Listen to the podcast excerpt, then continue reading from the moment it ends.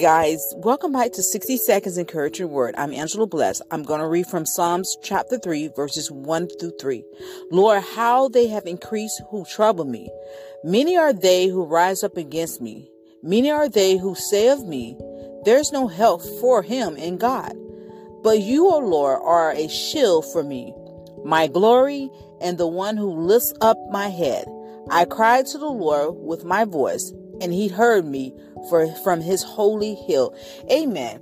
Anytime you're going through persecution and people are rising up against you or lying about you and just doing all sorts of stuff that's ungodly, that's the verse you need to read. You need to continue to pray to God, seek his help, and continue to pray against those that come up against you. You understand where I'm coming from? When I say pray against them, I mean cast down anything they may try to send your way to cause harm, discourage, or even cause you to get off track. Because that's all that is distraction. You're getting closer to your goal. You're getting closer to your mark. You're getting closer to the finish line. So the enemy's going to try to throw everything he can at you to distract you or get you off, off your path.